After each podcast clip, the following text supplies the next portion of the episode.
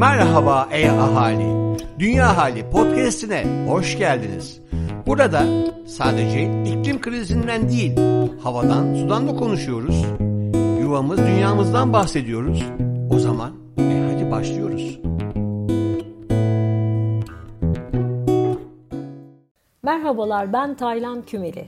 Beslenme ve diyet uzmanı. Kendi adıma bize çok hizmet etmiş bu güzel dünyamıza değişen ve kirlettiğimiz iklimimize katkıda bulunmak istiyorum. Bu dünyanın bizim üstümüze çok hakkı var. Oysa biz onu çok hoyratça, çok inciltici bir şekilde kullanıyoruz. O yüzden istiyorum ki dünyamız adına ve geleceğimize yönelik iyileştirici her şeyde bir lokmada benim katkım olsun. İşte bugün size Dünya Hali Bülteni'nin 35.sini okumak istiyorum. Dilerim keyif alırsınız okumamdan. Arada teklemelerim olabilir, sesimin inişleri çıkışları olabilir. Bunu yoğun bir günümün sonunda sizler için kaydediyorum ama biliyorum ki sizler de tüm iyi niyetinizle ve tüm güzelliğinizle benim bu e, okumamı severek dinleyeceksiniz. Peki o halde başlayalım. Selam dünyalı. Dünya halinden kocaman merhaba. Havaların gitgide soğuduğu bu günlerde çalışma masalarında geçen zamanımız da artıyor. Umuyoruz ki herkes iyi ve sağlıklıdır. Galata'da kapıları açılan Aposto Stüdyo'nun bu haftaki konukları Dünya Hali ve Esmiyor oldu. Bültene geçmeden biraz eski, bir o kadar da eskimeyen bir playlist önerimiz var. Arkada çalsın. Linkte bültenden ulaşabilirsiniz buna. Keyifli dinlemeler. İklim Masası Çağla Fadıllıoğlu Haberler Nobel Fizik Ödülleri 2021 yılı Nobel Fizik Ödülleri sahiplerini buldu. Bu yıl ödüle layık görülen 3 bilim insanının ikisi iklim bilimi alanındaki çalışmalar dolayısıyla Nobel'i kazandılar. Sayukuro Manabe, atmosferde artan karbondioksit seviyesinin nasıl dünya yüzeyi sıcaklıklarının artışına yol açtığını gösterdiği çalışmasıyla Nobel'e layık görüldü. Klaus Hasselmann ise hava durumu ve iklimi birbirine bağlayan bir model yarattığı için Nobel ödülünü kazandı. Böylece hava durumunun değişken ve kaotik karakterine rağmen iklim modellerinin neden güvenilir olabileceğini gösterdi. Su krizi Dünya Meteoroloji Örgütü tarafından su ile ilgili iklimsel hizmetlerin durumunu inceleyen yeni bir rapor yayınlandı. Rapora göre dünyada 2.3 milyar kişi su sıkıntısı çeken ülkelerde yaşıyor. 3.6 milyara yakın insan yılda en az bir ay yeterli suya erişim olanağı bulabiliyor. Su, insanlığın gelişimi için en temel kaynaklardan birisi. Ancak dünyada bulunan suyun yalnızca %0.5'i kullanılabilir temiz su kaynağı durumunda.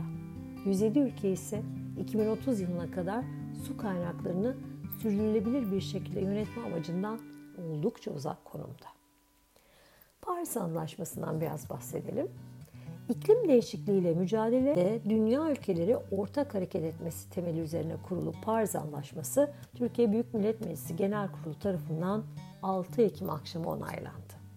Sivil toplum örgütleri tarafından yapılan ortak açıklamaya göre Türkiye 2053 net sıfır taahhüdünü gerçekleştirmek için iddialı salım azaltım hedefleri koymalı ve koyduğu hedefleri uygulamalı. Kömürden ve kömüre dayalı enerji politikalarından vazgeçmek bu yolda atılacak en önemli adımlardan biri olacaktır.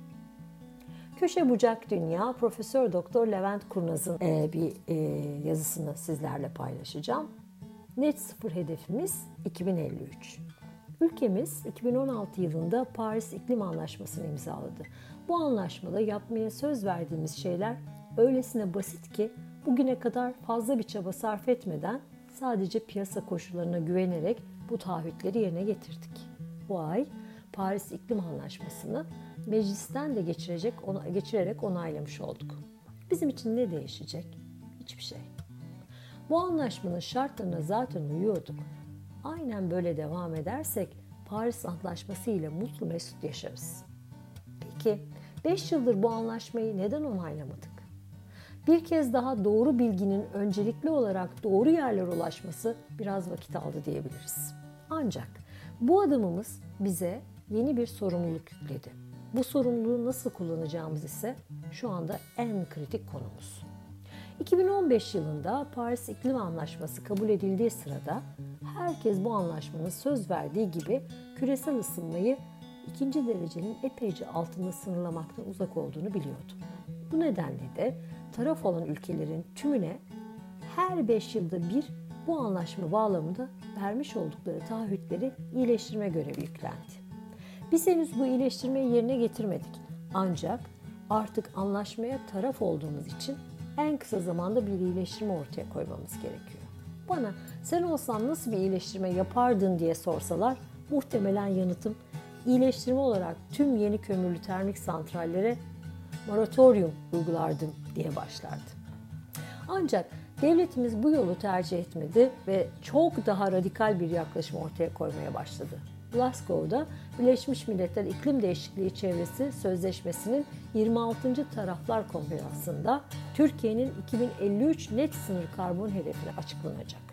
Türkiye şu anda senede kabaca 500 milyon ton sera gazı salıyor. 2053 yılında net sıfır karbon salan bir ülke olacağız demek. Sera gazı salımlarımızın 32 yılda 500 milyon tondan 80 milyon tona inecek demek. Hadi bakalım. Bugünden 32 yıllık bir plan yapmak hayal gibi görünse de en azından temel politikalarımızın içinde bu ana düşünceyi katmak son derece önemli olacaktır. Eğer ülke politikamızın temeline 2053'te sadece 80 milyon ton sera gazı salan bir ülke olacağız düşüncesini koyarsak, bundan sonra atılacak tüm adımların da o hedefe uygun olması gerekir. Sanayiden eğitime, tarımdan sağlığa kadar tüm sektörlerde artık bu düşünceye uygun yatırımlar yapılmalı ve adımlar e, atılmak zorunda kalınacak. Dolayısıyla Paris İklim Anlaşması'nı onaylamak önemli bir adım değildi. Ancak Glasgow'da 2053'te net sıfır karbon hedefini koyacak olursak gelecekte hayatımız oldukça değişecek. Gezegenin sorumlulukları. Türkiye'de iklim değişikliği algısı. İklim kriziyle mücadele etmek amacıyla çıktığımız yolda Yuvam Dünya Derneği olarak KONDA araştırması ile birlikte iklim değişikliği algısı araştırması gerçekleştirdik. Derneğimizin bu ilk kapsamlı araştırma çalışmasında ülkemizdeki iklim değişiklikleri algısını, buna bağlı sonuçlar ve meselelerle olan etkileşimi, bu etkileşimin hayatımızdaki iz düşümlerini, sorumluluklardan beklentilerimizi ve sorumluluk alarak mücadele etme boyutundaki eğilimlerimizi belirlemek üzere yola çıktık. Araştırma iklim değişikliklerinin hava olaylarına ve doğaya etki ettiği konusunda toplumun dörtte üçünde yaygın bir farkındalık olduğunu gösteriyor. Bu farkındalığın en yüksek olduğu yaş kümesi gençlerken meslek gruplarında da öğrenciler ve beyaz yakalı çalışanlar ön plana çıkıyor. İklim değişikliğinin yol açtığı sorunlar kapsamında en önemli öne çıkanlar olağan dışı mevsim e, olaylarının çoğalması, hava kirliliği, suya erişimin zorlanması ve orman yangını, sel, kuraklık gibi afetler olarak görülüyor. Önümüzdeki iki yılda başlarına gelebilmesi en olası iki olayın neler olabileceği sorulduğunda ise toplumun en tedirgin olduğu olaylar olarak %54 oranıyla sağlık problemi yaşamak ve daha sonra da %38 oranıyla susuzluk çekmek ön plana çıkıyor.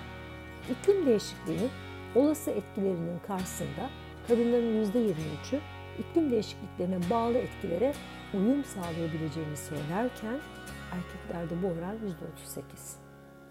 Ekonomi seviyesi en düşük olan kümenin %81'i herhangi bir felakete maruz kaldığında diğer kişilere kıyasla çok daha zorluk çekeceğini öngörüyor. Meslek gruplarına baktığımızda ise aynı dinamikte ekonomik özgürlüğü bulunmayan ev kadınları, öğrenciler ve işsizler en kırılgan gruplar olarak görülüyor. Ülkemizde her 5 kişiden 4'ü sorumluluğu devleti, devlette görürken yarısından fazlası tam de, hem devlet hem de vatandaşa sorumluluk yüklüyor. İklim değişikliği şu an burada.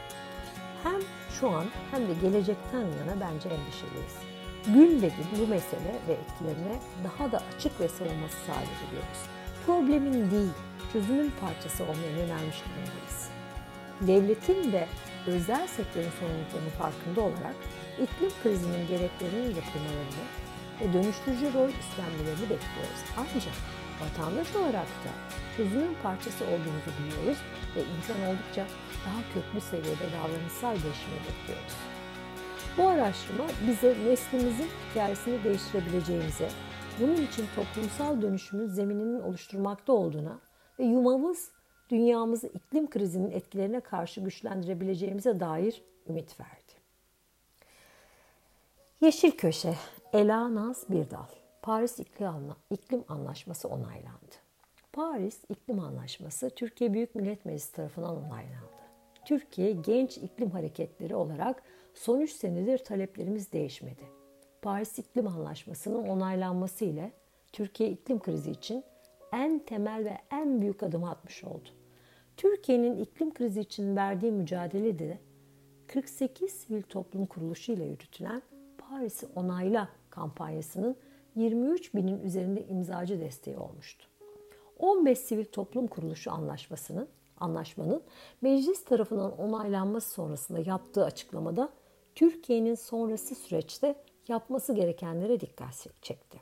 1. İklim hedeflerini belirlemek. 2.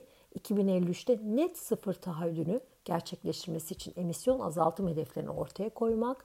3. Kısa vadedeki iklim politikasını değiştirmek. 4.